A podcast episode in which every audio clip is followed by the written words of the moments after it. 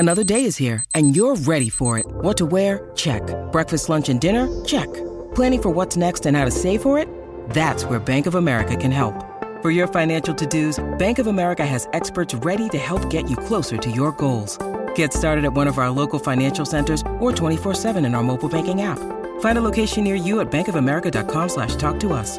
What would you like the power to do? Mobile banking requires downloading the app and is only available for select devices. Message and data rates may apply. Bank of America N.A. member FDIC. This episode is brought to you by Shopify. Whether you're selling a little or a lot, Shopify helps you do your thing, however you cha-ching. From the launch your online shop stage, all the way to the we just hit 1 million orders stage. No matter what stage you're in, Shopify's there to help you grow. Sign up for a $1 per month trial period at shopify.com/special offer, all lowercase. That's shopify.com/special offer. When you need mealtime inspiration, it's worth shopping Kroger, where you'll find over 30,000 mouthwatering choices that excite your inner foodie. And no matter what tasty choice you make, you'll enjoy our everyday low prices, plus extra ways to save, like digital coupons worth over $600 each week. You can also save up to $1 off per gallon at the pump with fuel points. More savings and more inspiring flavors make shopping Kroger worth it every time. Kroger, fresh for everyone. Fuel restrictions apply. Welcome back to Dumb-Dumbs and Dragons, where improvisers who've never roleplayed before journey into the world of Dungeons and Dragons. I am the Grand Wizard Bukake, your host. Some of our heroes have escaped the prison and are headed to Phandalin, but Alan was taken over by Xanthus and no one knows where she is. Can Butthole and Quinny survive battling the armies of the Unseen Hand without their wizard companion? How will Phandalin have changed in our hero's absence? Will Laura get a new character or something? Find out next on Dumb-Dumbs and Dragons. We open on a figure who is walking. There's some weight in their steps. They've clearly been walking for quite some time. They're walking down one of those paths that's only been walked on a few times. You know, they're having to forge their own way forward.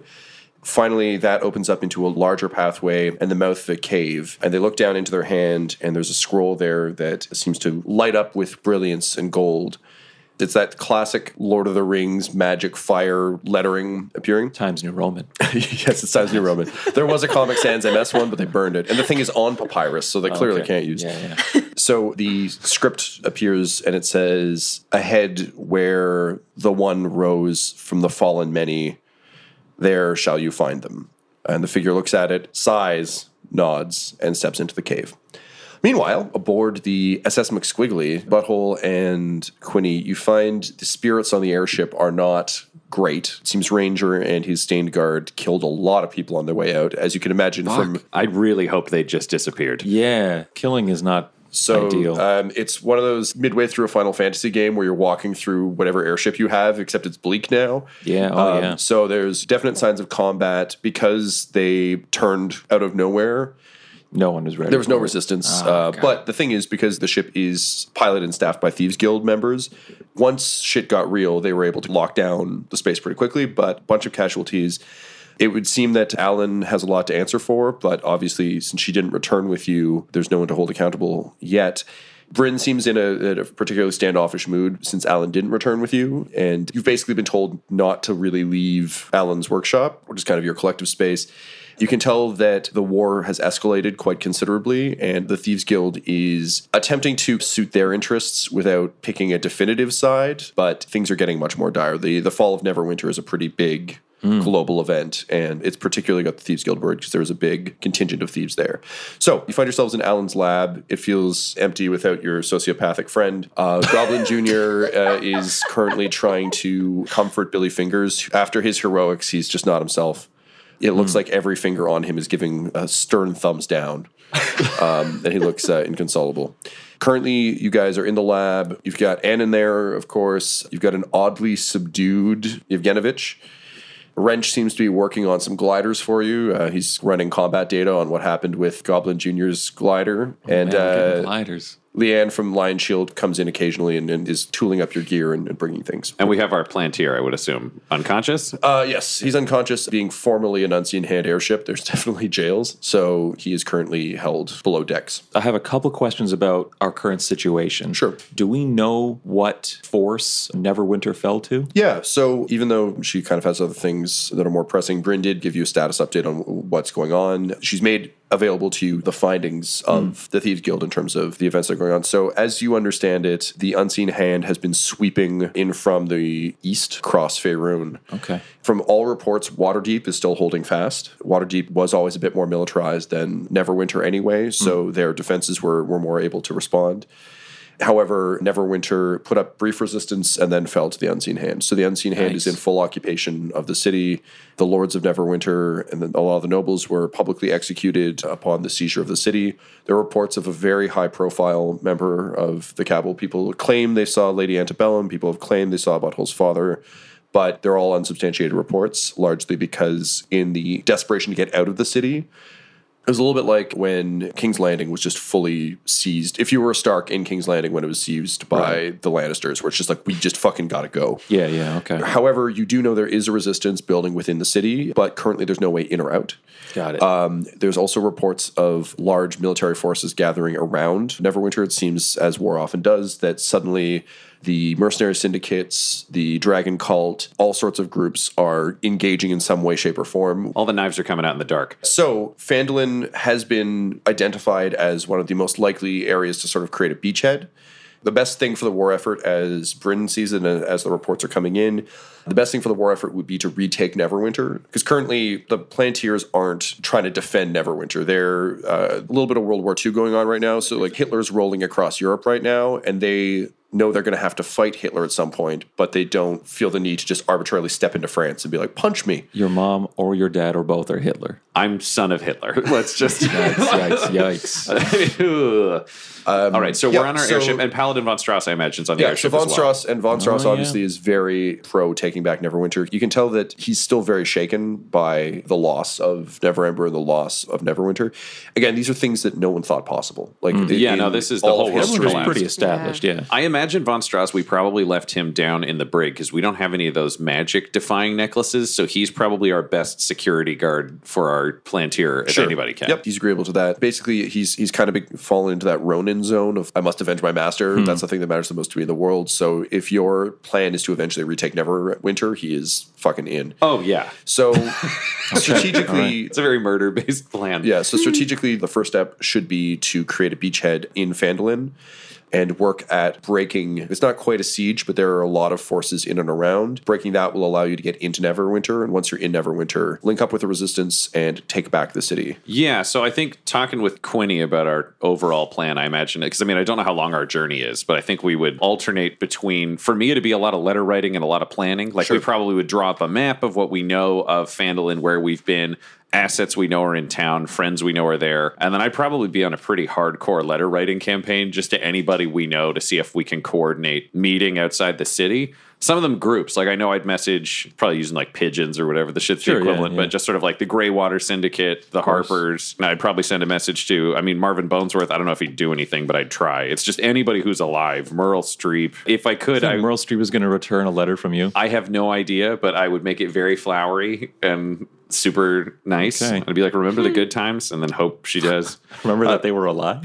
Yeah, I would send him, well, she doesn't know. No. But I would send a message to like the pirates. Not that I think the whole ship would show up, but if they could send anybody, because I mean, I've got enough money between me and Anne. Whatever remains of it. Yeah, I'd throw my mud butt. Who knows who'd answer? Yeah. What's it called? Cragmore Castle with Lil Pim-Pim's new... Oh, Pim-Pim for sure. All about that Pim-Pim. I'll say after your heroic escape, the airship went out to sea to kind of regroup and to allow you some time to process the loss of Alan and kind of lay low while the heat is on. Oh, and I'm going to summon Moonhammer's hand at some point and write a letter and like give it to the hand to take to Moonhammer because I want to request the presence of the Devlingtons if they'll show up. God. Anybody we know... I don't know if we're going to wait for responses. Send pigeons to Tornado Town. Yeah, but I imagine we're just sending as many letters as we can. And it's probably been... a day or two before I would even sit down to talk to Quinny about any of the stuff that's happened. Like, step one is get ready, and I'd be throwing myself in the work to deal with it. And Quinny, what would you be doing during that first day? Quinny would be processing the loss of Alan by figuring out how to get Alan back. Can you roll me an investigation check, please? Yeah. 20 total. You start looking around Alan's lab. It's a little bit like being in someone's bedroom when they're not around, particularly because Quinny wasn't here during Alan's time fighting the Unseen Hand. You're getting a sense of who your friend became during your absence, which is kind of melancholy. On the one hand, you're very proud of her. On the other hand, you can see the Vietnam War photo of, like, her and Ranger and, like, the Stained Guard. Right. There's her and Bryn and Goblin Jr. fighting some people. Like, there's one of the sketch artists who's done all of this, like the sketching gnome. Yeah. So you're getting a sense of what hardened Alan in your time away. But more importantly, looking through her stuff, a lot of it wouldn't have made sense to you prior to your time in hell. Mm. But you've become better versed in arcane shit. In your time down there. I'm not going to say you know exactly what to do with it, but in terms of going through her stuff, you're starting to find bits and pieces that you're like, okay, I think this can be of use. What's nice is she just had her lab set to find you. What you notice, though, is that you don't have a soul stone for her. You don't have a lot of the things she had, but based on your role, you're starting to kind of piece it together. Okay. She's probably got like a library too, right? Like a small... Yeah, 100%. Yeah, okay. So I think it's a lot of you reading and kind of like collecting useful stuff, making some room. You know, you do that like sweep the table thing, start setting stuff up. Billy Fingers perks up a bit as it seems like someone's actually trying to do something. Oh, yeah. All of the help of Billy Fingers. Yeah. Bucky's going to help with the letter writing campaign, by the way. It would start off with Bucky proofreading, and then within about 5 minutes, it's Bucky writing letters. I'm spending all my time racking my brain trying to remember who friends are, which is like, Garvo might be useful. You're just pacing the room and just telling him what to write. It's becoming dictation. It's like and then I keep going back, and I'm like, you didn't use the word nipples enough, and then make him kind of punch it up a little sexually. Just to, I mean, you want people to read it. Like they got to be excited. But also, Bucky would be like, I don't know what nipple here. Is that a good spot? I don't know. That's good. That's good. Okay, now draw a penis at the bottom. What? Like you, draw your penis. Oh, okay. And just draw. Yes, get like two more pages. Yeah. Honestly, that's pretty exciting there, buddy. Is that to scale? Is that like a 1-to-1? No. Is that smaller? I mean, I don't really want to talk about it. Can you roll me an investigation check level? That'd be a nat 1. Fuck. Jesus Christ, you're just a dick, aren't you? I think this has become one of the many mysteries that you're going to puzzle over. You know, occasionally Butthole just like stares off into the distance and thinks about things. This is on that list. If at any point I get distracted during an investigation for the rest of this adventure, I'm just wondering about his dick size. Just how old's Bucky again? A teenage dragonborn. It's a little bit. Listen, it's not a sexual interest. It's just a curiosity. And dragon years, he's definitely of age. Yeah, that's the important thing. So I imagine when we get to the end of the day, after I've got all the letters out and everything's sort of prepared, that'd be the time where I'd actually go sit down and talk to Quinny. Butthole, I'm going to need you to please roll me 3 persuasion checks. Could I have theoretically cast guidance on myself for those? 100%. Nice. I'll give you advantage on the first one for Bucky. 23 on the first one. That is a nat 20 on the second one. That is a 12 on the third one. So I've logged that, and we'll see what happens with it later on. I say, good work, Bucky. Thank you, Mr. Butthole. And then I just stare at him for a second, and my eyes glaze over as I think about something. And then I'm like, good work, Bucky. And then I, good work, Dickie. And then I leave. Thank you, Mr. Butthole. What? And then that's it. He's already gone. So I head over to Quinny, and I imagine we both sort of had our day. I sent the letters out. We're going to have to see who we hear back from. We got to figure out what the fuck's going on. What have we been doing? I'm trying to figure out what happened to Alan and how we can get her back. We've got a Planteer in the fucking brig. I don't know how we're going to use that. We got a resistance movement. We got to start, and we got Alan missing. I'm pissed off at Alan. I'll be honest. Why? Because she teamed up and kept secrets, and now she's all fucking evil because she keeps doing evil magic. It's not like this hasn't been leading here, and this was a surprise where she's made such delicate choices about people. Well, look, just sometimes this stuff can be scary to deal with on your own, and even when you've got people to reach out to, you don't know how. But the choice she made was totally for her. It didn't seem like the thing was driving the bus till she jumped for the key. She put herself before everybody else, and that's why she's not fucking here. Look, I've been looking through her research pretty much all day. A lot of it had to do with how to get me back. I think she was leaning on this voice in her head to help rescue me. Sometimes smart people are real fucking dumb, you know? Oh, I don't have a counterpoint for that. So We got to go to Phandelver. We got to deal with that. I got a lot of ideas. Honestly, weird thing to say, but having been trained by my parents, I've sort of been living my whole life ready to go fuck up my parents' plans, and I'm looking forward to that shit. Sure, sure. Look, on the topic of, you know, playing things close to the chest and stuff like that, I'm just going to tell you, there is an itch to kill someone. Okay, who is it? I don't know if it matters. It's kind of scary. Well, why don't we share things? I think what we've learned is keeping secret, spooky, demon people's things to yourself is never a good idea. Yeah, no. That's whoever this guy is. I'll pinky swear. I won't tell anyone. I hold my pinky out. I don't take his pinky. I wrap my pinky with my other pinky, and I'm like, now I'm really going to have to punish myself if I tell anybody. I can just feel that presence that we saw when you housed my soul. Is there a name for that presence? Or should we choose one? Should I choose one? Do you want me to choose one? I don't want you to choose one. Okay. Then what should we call it? I learned something about demons in the afterlife and that they have names and they have like true names. And if you know their true name, you can sometimes even have like power over them. Francis. I don't feel any different. I don't think that's how this works. Oh, okay. I tried. Billy. No, it's Stone. That's his name, and I point to Billy Fingers. Oh, sorry. Well, I mean, you're doing great, though, man. Thanks for helping Quinny today. He throws up the horns. Xanthus. No, that's her thing. That's Alan's thing. Yeah, but he could. What if it was the same? Well, I guess now we know it's not. Hey, Xanthus, I say out loud. Anything? No. I think I hear laughing. I'm going to call you Xanthus Jr. I told you not to name him, son of a bitch. It took you a while. You didn't answer. Okay, so who does Xanthus Jr. want you to kill? I think he just wants me to kill. I'm going to cut in here and say I cannot truck the Xanthus Jr. thing. It's going to, like, I'm going to get so fucked up thinking about it.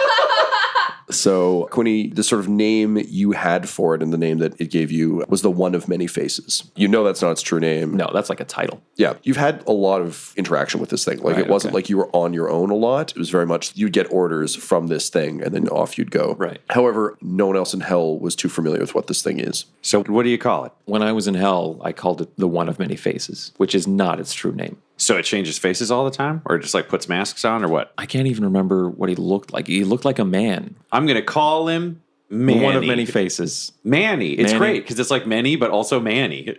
Plus, right. I don't think he'll like it. And fuck him. Okay, you know what? That's winning Quinny over there. So like, Manny. Okay. All right, Manny. Manny just wants you to kill somebody. Do you know who it is? Like, how does it work with your whole deal? All I know is that there is just this huge release every time since coming back. We've been in a fight and I've killed someone. It feels amazing. Okay, that's probably a red flag, but... Does he feel like he's getting more power when you kill people? I'm really trying to figure out. We really ignored this whole Alan turning blue thing, sure. And I don't want to step you into a whole bunch of kills and then you turn blue. I didn't get like a handbook or anything with this guy either, so like a lot of it is just feelings and vibes I'm going off of. So we're going to stick to you killing when necessary, but not for fun. Does that seem like a healthy balance? Yeah, that sounds fine. Okay. Bucky's looking up into horror, but like trying not to pay attention. So we'll use you as hitman for justice. I don't like that's the sound of that at all, but just Quinny Brownbarrow, hitman for justice. Da, da, da, da. Stop giving me names and titles, man. We got more important things to do.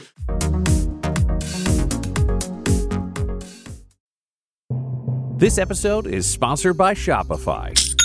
When we started podcasting, an online store was the furthest thing from our collective mind. But now we sell t-shirts and hoodies and water bottles and a ton of amazing products, all because we use Shopify.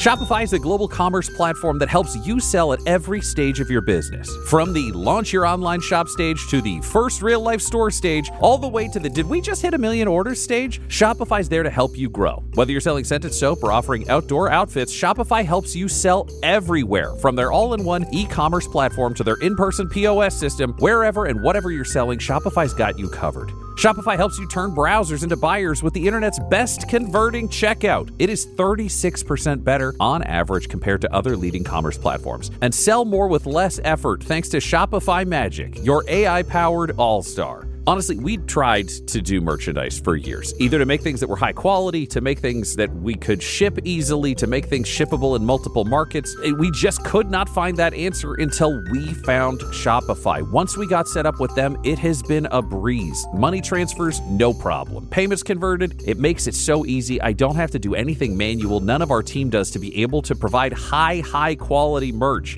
Shopify gave us the control to be able to make our business even more successful and it can do that for you because Shopify powers 10% of all e-commerce in the U.S. And Shopify is the global force behind Allbirds, Rothy's, and Brooklinen, and millions of other entrepreneurs of every size across 175 countries. Plus, their award-winning help is there to support your success every step of the way. Because businesses that grow with Shopify, and yours should too. So sign up for a $1 per month trial period at shopify.com/dumdums, all lowercase. Go to shopify.com/dumdums, DUMBDUMBS, now to grow your business no matter what stage you're in. Shopify.com/dumdums. That's the way you get to hear this. Ah, another would-be hero, is it? Yes, it is I, Fiddlesworth the Butler from Dumb-Dumbs and Dragons, and I can see from your general look that you want to bring more stories into the world and help the Dumb-Dumbs on their various quests. Well, I advise against joining the Patreon, then, for if you do, you will be assisting the Dumb-Dumbs in all of their endeavors, all of their various shows and stories and jokes and doing good deeds, and you know I simply cannot abide those. Of course, if you did feel like wasting your time, you could go to patreon.com/dumdumdice. You could join for as little as $1, which would gain you access to a Discord where you can talk to other would-be heroes. You can even create characters who will run around in our world at the higher levels, but of course you don't want to do that, now do you? No, you're just content to listen to a butler tell you how it is. Well, I'll see you on your way. Hail Blighthammer.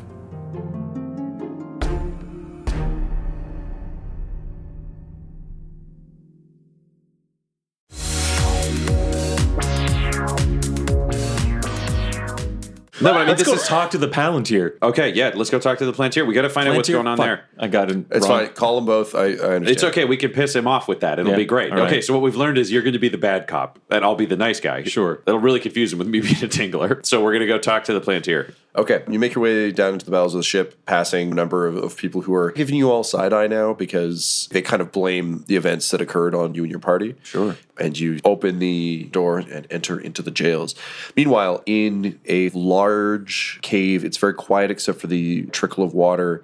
The figure that we encountered before is looking around, and as is often the case, the prophecy seems to have not delivered on what you'd hoped.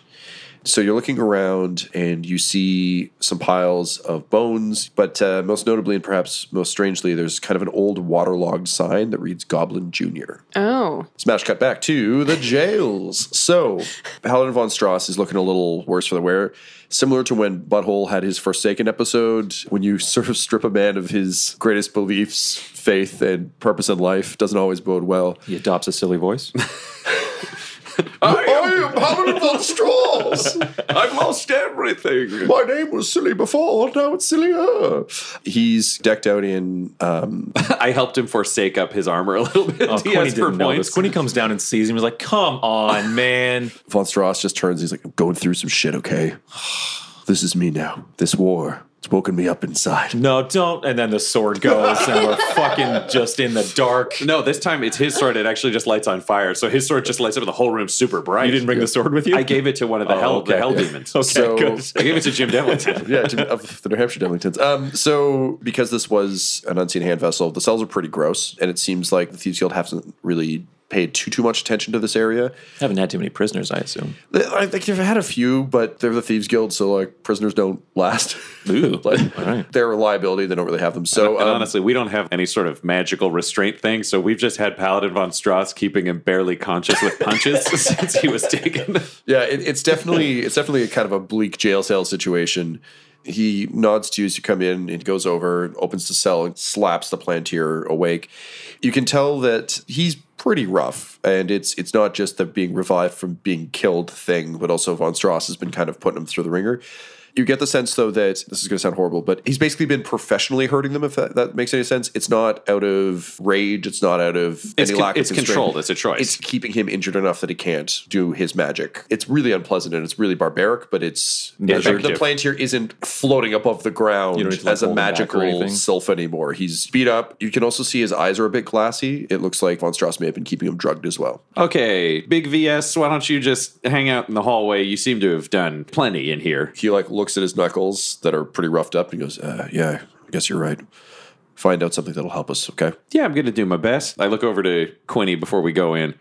You want to go in first and be mean? Should I go in first and be nice? And then you be the hammer when something goes wrong? Who's going to kick this off? I'll go in first. Cool. Remember, you could claim to be Q15. Just a thought. Right.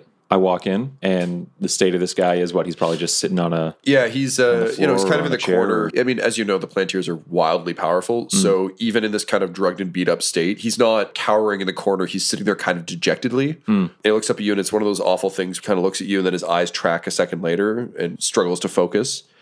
Oh, one of the guards? What are you doing here? What's your name? You can tell he's very confused as to why one of his soldiers is asking him any questions. I don't answer to you. Butthole, are you watching and listening? Like, I'm listening from around the corner, so I can't be seen because I want to make a dramatic entrance at an appropriate point. Okay. I turn around and I walk to the corner and just speak to you in a hushed tone. How in touch with Moonhammer do you feel? Oh, I got it all, baby. Okay. I turn around and I sprint into the room. And before I think he even knows what happens, I am behind him and I hamstring him. Okay. Just cut across the back of both of his legs. He screams, obviously, and falls forward. I'm just holding my head in the hallway. I was like, not psychopath. Yeah, so... It's too easy is the thing. Like, he's so helpless, and the voice is just like, you could kill him so easily. Yeah, so he falls forward, and the voice is like, really?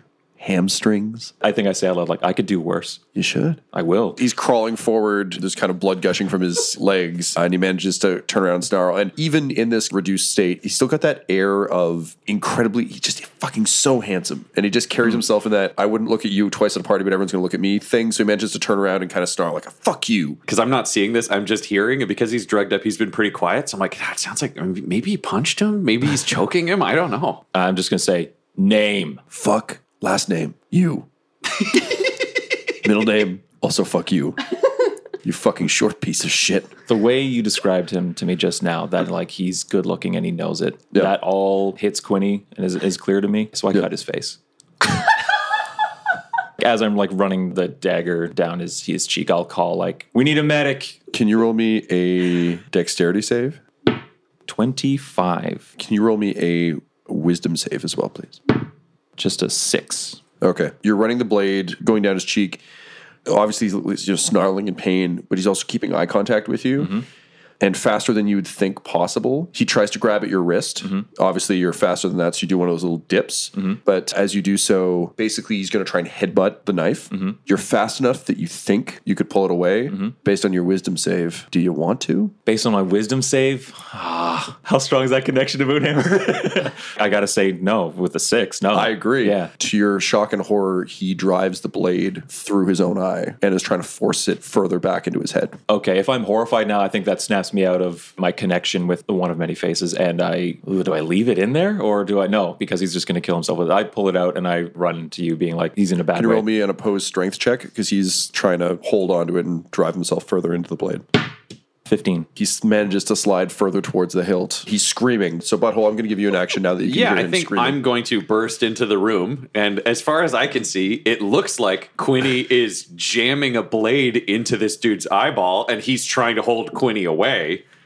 So I'm going to rush in and shove Quinny off. I think that's... Yeah. I don't think you need to roll for that. That's fine. Does the knife come with me? Well, yeah, because you're trying to pull it out, right? Yeah. If you're already trying to pull it out and Butthole pushes you, it comes with it. All right. There's a torrent of blood that sprays both of you. Great, I say. Just great. And then I'm going to put my hands on him. I'm assuming he's still alive. Barely. He failed to get the dagger into his brain, which was his goal. Okay, I'm going to do a level 1 cure wound. So I just rest my hands on him. And then I open my mouth into a butthole shape, and the sound of a fart comes out and goes into his eye and cures wounds. So he stumbles back. He's still bleeding profusely from his hamstrings. Do you want to know how many health I give him, or does it matter? Sure, actually. That'd be very helpful. I give him 17 HP worth of healing. Okay, so yeah, he is actually looking better now. The bleeding stops, like his eye's gone, but that's healed up a bit. And even though his hamstrings aren't reconnected, they're no longer leaking. And he utters a string of curses in a variety of languages. A few of them you've straight up never heard, but they sound very fancy. It's like if someone was swearing in Latin. You're like, in my head, I just think, what a douchebag. But then I turn and I go, hey, psychopath, out. Yep, I'm going. I mean, you were so close. You hear as you exit. I don't know. Should I roll to respond? Roll me a... There'd be another wisdom save for his own force of will. I think we're going to use those as wisdom saves. 12. You're walking away. He says, oh, you were so close. And you want to run back in, and you fucking know you could spring off Butthole and drive the dagger in. Like it's like in the Guy Ritchie Sherlock Holmes movie where he just imagines the entire fight before it happens. So you're seeing all the angles, and you know exactly there's 55 ways you could kill this guy. Unfortunately, you can also start to see all the ways you could kill Butthole, and your brain is just desperately trying to grasp both. Then you take a deep breath, you remember who your friends are, and you walk away into the hall. And I turn to the Planteer. I am so sorry about that. Honestly, he stopped drinking this week. He's got addiction problems. Mistake. Yeah, I know. I'm with you. Hey. He's like touching his like wrecked face. I'm like, can I offer you a drink, man? Like, I think you could use one. Well, I was raised to never accept a drink from a Tingler, but then again, you also brought me back to life. So yeah, sure, let's do that. All right, so I take out my beer stein and I bang it on the floor, and then I offer it to him. Beer, peasant water? Do you have something of a finer vintage? I wish I did, but it's either that or I think we have water somewhere. I don't know. I'll take the peasant water. Yeah, see, there we go. It's a slight upgrade from regular water. He drinks it and he's not happy. He's like, you sure you don't have any Bud Light Rattlers around? I take one of those. No, I definitely don't. I was going to say, Tom, this is a weird realm, but you need to roll a D6. This guy haven't drank out of that can.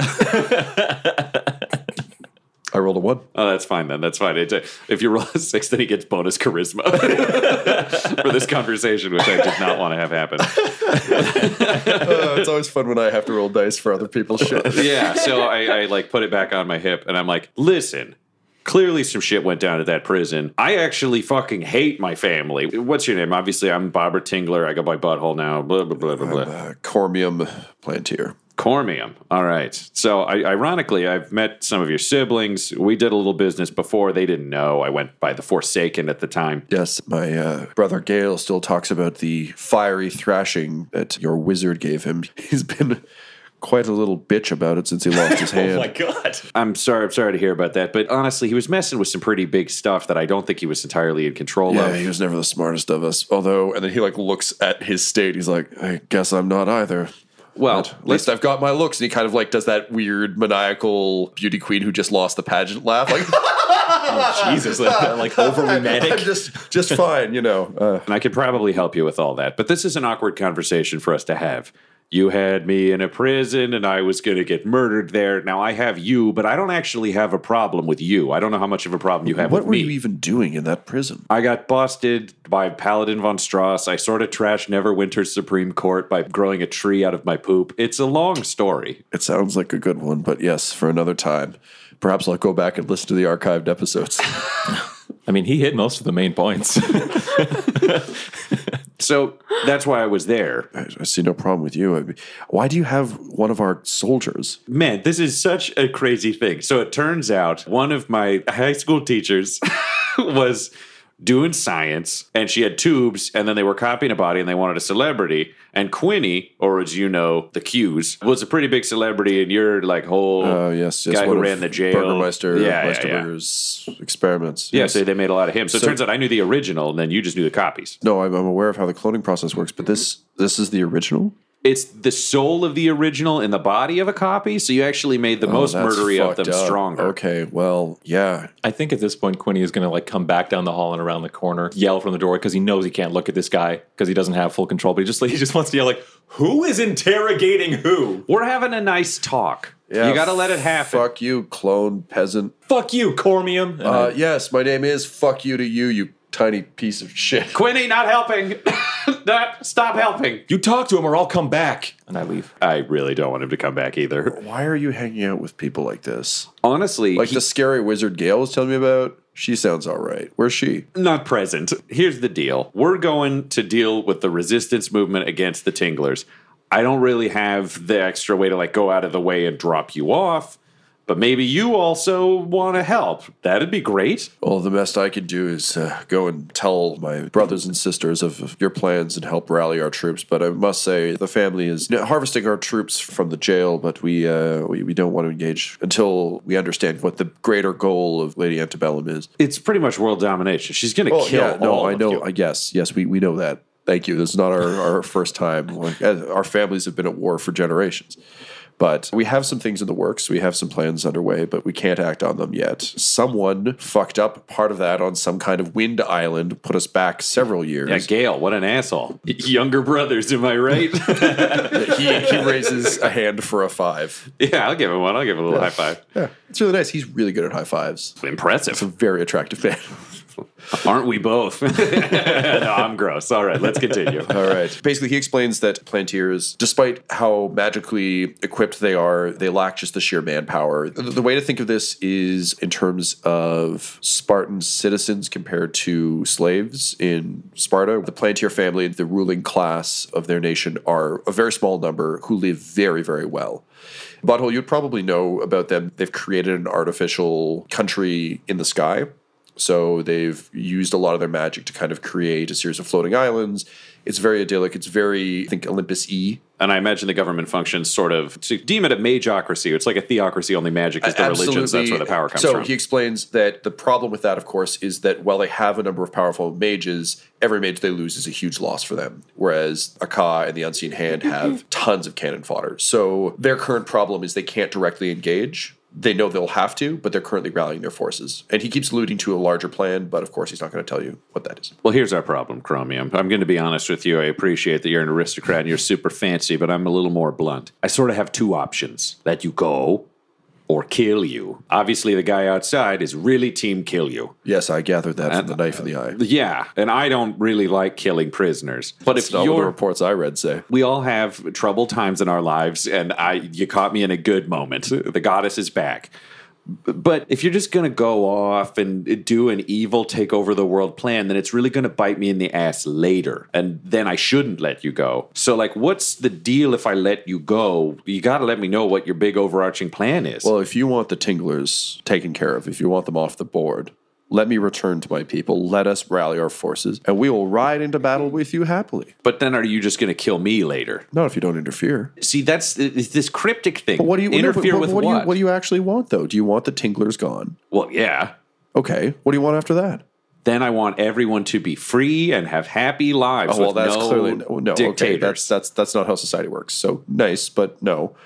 You don't even own this airship. Everyone works for someone. You're a former mercenary. I read that in your file. Yeah, but I could leave. Well, that's why mercenaries suck. Well, here's the question. So if you successfully eliminate the Tinglers, you're going to what? Want to be king of the world? Do you want the Tinglers gone or not? Well, what I want after that shouldn't matter to you. Tom, this is a weird thing. Can I request an opposed roll? Yep. Because I'm not smart, but I'm insightful, so I can't figure out what's going on. Sure. Trying to see if he's lying or... Just whether or not his story checks out and if I should worry later, because there's a chance he would wear me down with an argument. It's like, I'm not that smart. No, so he's talking and you, like, forget what you were talking about. Like, could we do an opposed wisdom and an intelligence? Like, I need something to just quantify for me. Yeah, so what specifically are you trying to ascertain? Basically, I got to make this gamble, and Quinny's such a fucking murderer that I can't trust him to give an opinion on whether or not we kill him. So I want to figure out whether or not letting him go is the right thing to do, or if he's just going to turn around and screw us immediately. Okay, I get that. So let's say wisdom then, because wisdom would be more so gut check. Yeah. 18 total. I'll let you add a D6 for Moonhammer guidance.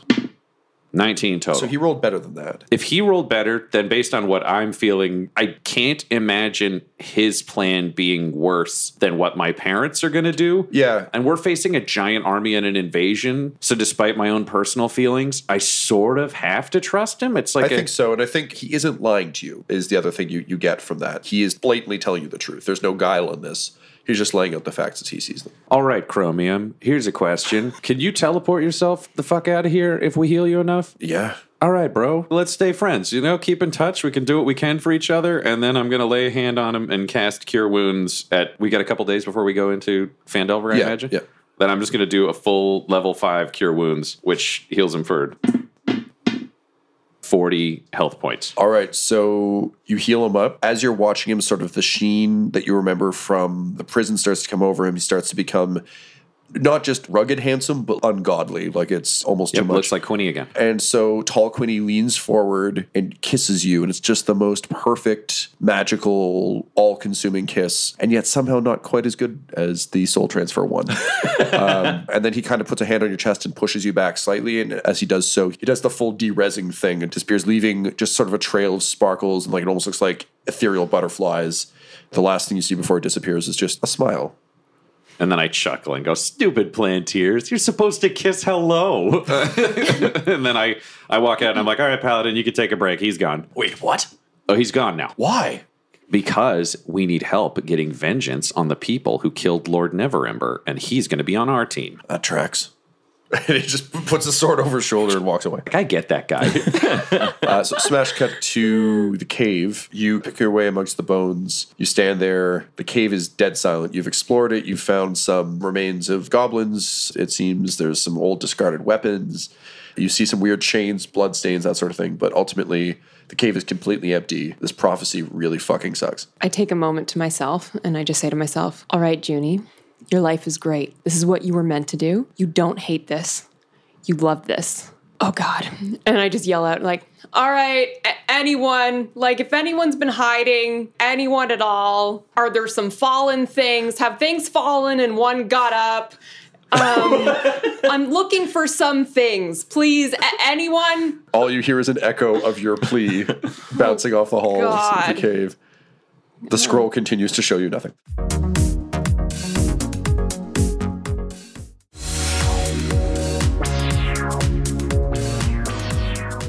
So let's get back to the airship. So Quinny Butthole is kind of walking merrily past you as you're, I assume, lurking in the hall. So how'd it go? Good. Yeah? Yeah, it went really good. Do you need me to go back down there and mess him up some more? So that you seem like a real he's good gone. Guy? He's gone. I let him go. You killed him? No, I let him go. Like, I was like, go home, make friends. There's no exit. Well, oh, no, there is. You just healed them enough, and then they're magicians. They're like, poof, and they're gone. You healed him to the point that he was able to recover his magic, and he just disappeared. Is that what you're telling me? Well, I asked him, if I heal you enough, can you teleport? And he said yes, well, so then he did. I'm glad you observed the proper decorum. Yeah, what the fuck, Butthole? Well, listen, I didn't get fooled. It was a tactical choice. Why? What is the tactic? Well, so far, we have you and me and about 6 pigeons I sent out, and that's our whole fucking army. We have to fight people who burn Neverwinter to the ground, so I think we could use some help, and they fucking hate the Tinglers, so he's help. You're a Tingler. Yeah, I don't care. It doesn't matter that you don't care. He knows you're a Tingler, doesn't he? Yeah, of course. He said, hey, Tingler. He's going to want to kill us. Or, like, just sweep us aside because of his massive military force that he has. Well, first of all, no. They have a small group of mages, and the rest of them are just basically servants. And if we get them to unionize, they made an army of clones of me. We got rid of all of those. They all died in the prison escape. We do not know that. I have to assume. Listen. Oh, my God, Butthole. I've seen you get punched a lot, and you die easy. Like, no offense, but I've seen so many of you die. Quinny, can you roll me an insight check, please? Ugh, not great. 4 plus... 0. You think maybe Gary said something useful about this, but you don't remember what it was. Oh, God, I wish Gary were here. Sure, he's going to turn around and kill us. Honestly, everyone we've met is going to turn around and kill us. But he's not going to do it until my parents are killed, which requires him to kill a whole fucking army. Here's my thing. Do you think you got every bit of information out of him that we could get, even as new developments come to pass? Yeah. Butthole, you're a fucking idiot. Says the guy who stabbed him in the eye until he was almost dead? What did you get out of him? So the good cop could heal him. You just got blood out of him. Yeah. We've played bad cop, good cop before, and bad cop was never, I'll just put a knife in his eye and hamstring him until he's dead, and then they'll bring him back. He wasn't dead. Also, it doesn't matter how good or bad I did at interrogation. I will always be better than you because I didn't let him leave. But you didn't get any information. You just did. Good cop, bad cop, Butthole. I don't even know if I'm talking to you or Manny right now. I'm scared of what you did in that room. Manny would probably be upset to be called Manny. Well, good. Fuck him. Yes, good. Reassuring that you're talking to me. The Quinny I know is a good bad cop, and the Quinny in the room with me right now is a weird torturer. And you know who was the last person who started killing prisoners for no reason? Alan. And I am scared. Don't say it like that, you buffoon. I make humor to lighten the moment. What did Von Strauss have to say about this? He thought it was cool. Oh, my God. I'm surrounded by holy fucking idiots. I'm going to go back to Alan's room. If you need anything from me, I will be there with the books and the research, trying to figure out how to get Alan back. After Quinny leaves, knowing that anything I say to him can be heard and seen by Manny, I sit down in whatever the closest room is. Broom closet, it doesn't matter. I'll use thaumaturgy to make this shit glow. I sit there with Moonlight Bringer in a storage closet. I take out Moreau's books, the old necromancer who created the Well of Souls. Knowing that the Well of Souls had been able to trap souls, I figured there's got to be something in there that'll let me figure out how to sever connections between souls and other things. So I got to figure out how to stop this fucking Manny guy from turning Quinny into a murder bot. So you spend the night reading. I think if we were cutting between the two of you in a montage, it would be both of you reading in different rooms. Mm-hmm. Butthole trying to save his pal Quinny and Quinny trying to save his pal Alan. So in the morning, you get word that the airship is within striking distance of Phandalin. Now, the catch is that driving an airship anywhere near Neverwinter is going to be bad news. The Cult of the Dragon is not necessarily on site in Neverwinter, but basically the Unseen Hand has been using dragons as their aerial support, so you never know when a squad could just kind of show up and wreck shit. They've recommended that you basically remote infiltrate using the gliders that Ranger has been building for you. Can we get all the way to the town on the gliders, or do we drop somewhere else and then go to town? So the suggestion is to drop you out of the ship, glide in as close to the town as you can get. You probably can't land in the town, but they can get you close. You have a good degree of familiarity with those woods, having ventured there before. Sure. Meanwhile, they will drop the battle wagon off further down the coast, and Anan and Yevgenovich will bring it up to meet you in Phandalin once Phandalin is secure. Phandalin, we know, is currently occupied by... The best way to think of it is Neverwinter is fully occupied by the Unseen Hand Force. It seems to be protected on the outside by a coalition of mercenary groups. And then all the sort of surrounding towns, they've set up almost regional, not governors, but kind of to ensure that exactly what you guys are planning on doing doesn't happen. Cool. Okay. Knowing that we're on the airship, we're going to take the gliders down. I want to rig up our walking table if possible, because we got that out of Moreau's joint. Yep. Those live walking tables. And I would like to raid as much of the weapons cache on the airship as possible. Not leaving them unarmed, but knowing that there were a lot of stained people who are no longer present.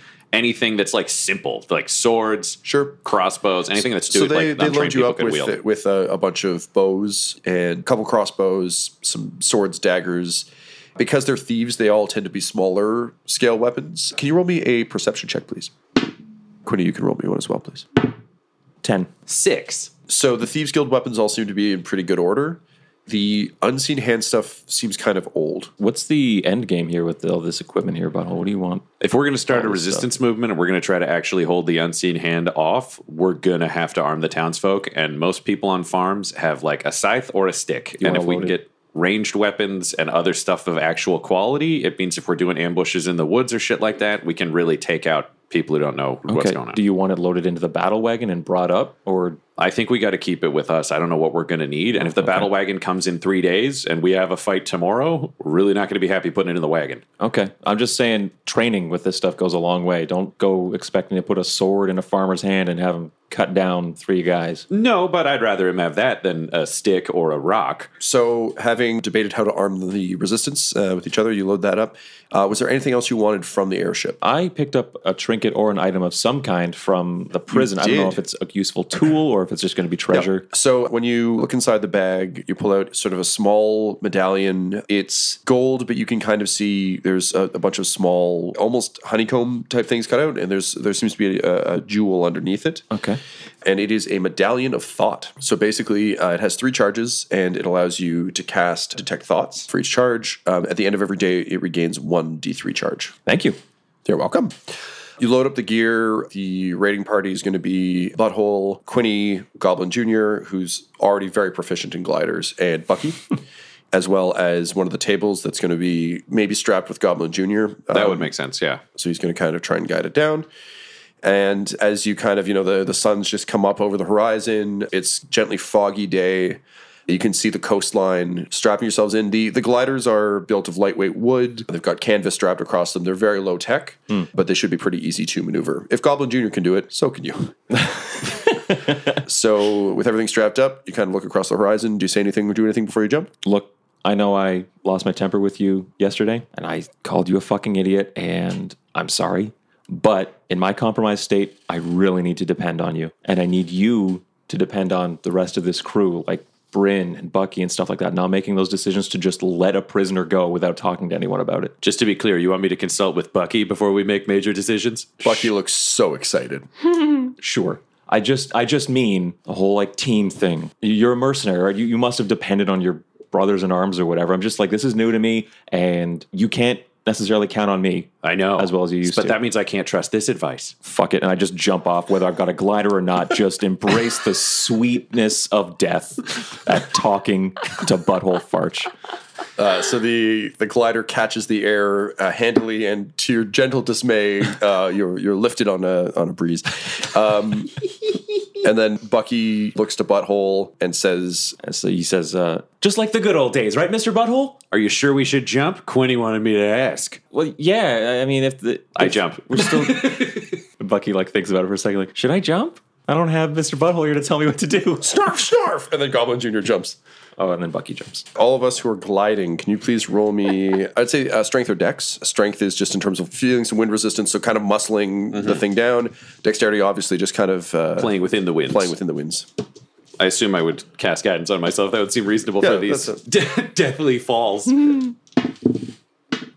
Strength for Bucky. He rolled a 20 total. Okay, great. And it's going to be dex for Quinny. He also rolled a 20 total. Two different values, but they added up to 20. Bucky kind of holding on hard, smiling as though the wind blows across his face, and then Quinny just looping around in a much more graceful... Dipping and diving and zipping back and forth. Butthole scores a 13 total of strength, so he's just going...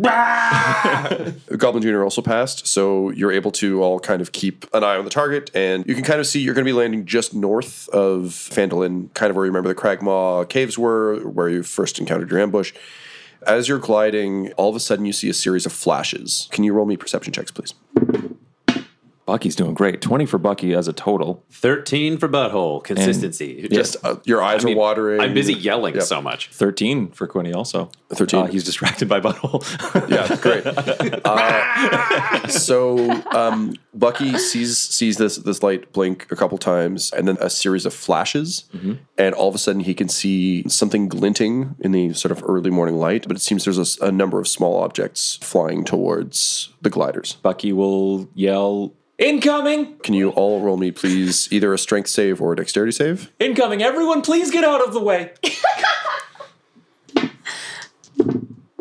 4 for Bucky, 17 for Quinny. Butthole just yelling has actually psyched his adrenaline up so high that he gets 24 total on his strength save. Okay.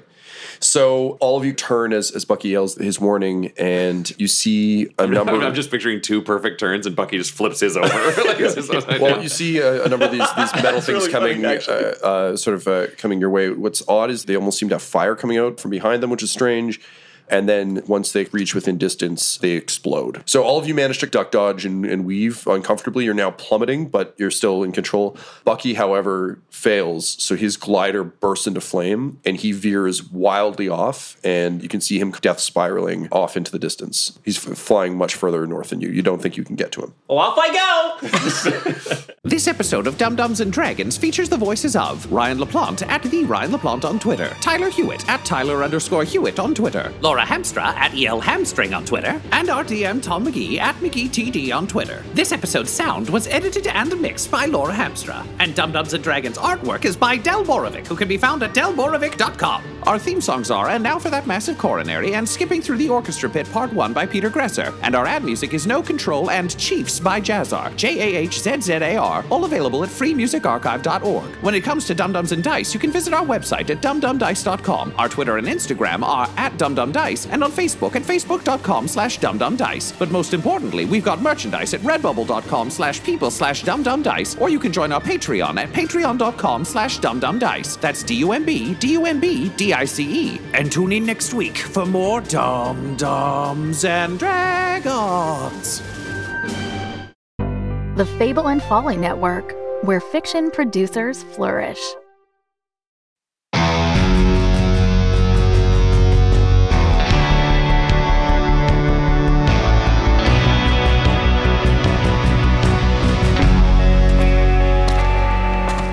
Foot after another. That's all I can do. That's all any of us can do. I was remote ops in the war. Neural implants let me control trucks, drones, whatever you got. Now I'm back and all these government-issue prosthetics are falling apart. What the hell are you doing in my barn? I'm just looking for a little power, and then I'll be on my way. That'll be Arlen Frey. He must have seen you on the drone feeds. Who is he? The meanest son of a bitch with a badge. Broken Road. A dystopian audio drama coming Monday, July 25th, 2022 on Apple Podcasts, Spotify, and everywhere else you like to listen. Follow us on Instagram, Twitter, and TikTok at Broken Road Pod. Learn more at www.recursor.tv/Broken Road.